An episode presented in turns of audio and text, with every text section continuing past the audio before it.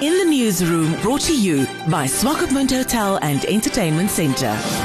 In the newsroom speaks to Professor Morgan Hauptfleisch, the head of the Biodiversity Institute at NUST, about managing conflict animals. This chat follows after the release of two cheetahs at the Etosha Heights Private Reserve last week. Hauptfleisch says the management is extremely complicated, but necessary because it's best for conservation if the animals are utterly free and not in sanctuary care, for example. He explains. The management of conflict animals, especially uh, predators, is extremely complex and extremely difficult in Namibia? Well, it's, it's the fact anyway. The reason why they occur outside protected areas is often because their populations have been protected and animals are dispersed.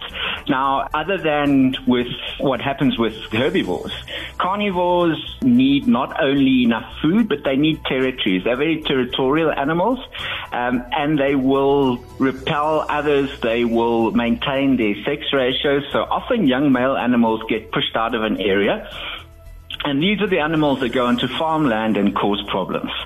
Now, there are quite a number of private institutions in this case, the Cheetah Conservation Foundation uh, helped us with the, the relocation, and they monitor a whole lot of cheetah populations outside of protected areas. There's particularly nomadic cheetah that come into the Kalahari from Botswana, or they maintain an area that sort of um, spans Botswana and Namibia. And the potential of these animals to be problem causing is obviously there. So the CCF uh, monitor them quite carefully and there's always a, um, a project to look out for possible relocation activities. So can these animals be reintroduced into natural landscapes, which is positive for conservation, um, and not be taken into the sanctuary conditions because it's um, it's not a good life for a wild animal to obviously be taken up in a small camp and have to be fed artificially. So it's really important that we do try and find these areas. So it, it's really sad if um, animals need to be euthanized, and that sometimes happens. Uh, but in this case, and it was a it was a very interesting start by having uh, a tourism company talk to Cheetah Conservation Fund that the concession and the property that they have is a possible relocation site. Uh, now, we've been doing a lot of research on Etosha Heights private reserves, so the ecosystem is well understood.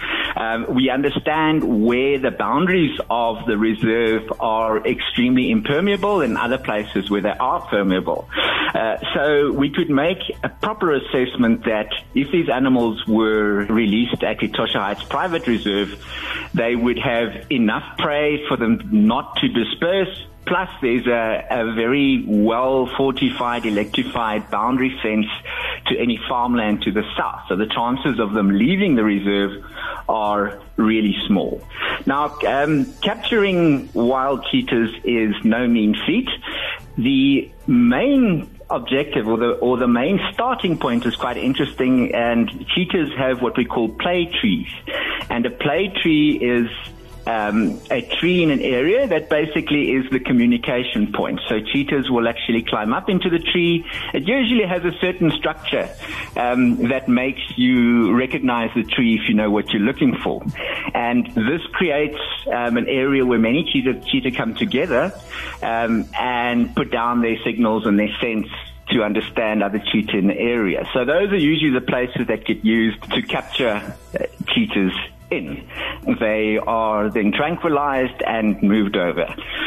Now, every predator that gets relocated to an area has to be monitored. So we have hourly GPS locations on the collars of these cheetahs uh, to make sure that they settle in. It also provides us with a certain pattern on the map, which gives us an idea of where the animals uh, make kills and feed. And these particular cheetahs have now been in the field for 10 days and they've already made two kills. So they seem to be settling very nicely and have strangely enough not wandered across the area. We're lucky it's a 50, 60,000 hectare area, but often relocated animals will wander around challenge fences to establish their terrain, but obviously the area they were they were taken in, we studied it carefully, and that's a niche area where cheetah can survive and these cheetah were put in there and it seems like they're settling in really nicely. And the, the really good thing about this is these two males are a coalition, so they were also caught together. One would not catch one animal if it's a coalition of animals. So often brothers would walk together and hunt together. So it was important not taking one, otherwise that animal will be very stressed and look for its partner within the area. So both of these in the coalition got together, they've hunted together. And, you know, it's one of those little nice success stories of conservation that are few and far between these days. In the newsroom, brought to you by Swakopmund Hotel and Entertainment Centre.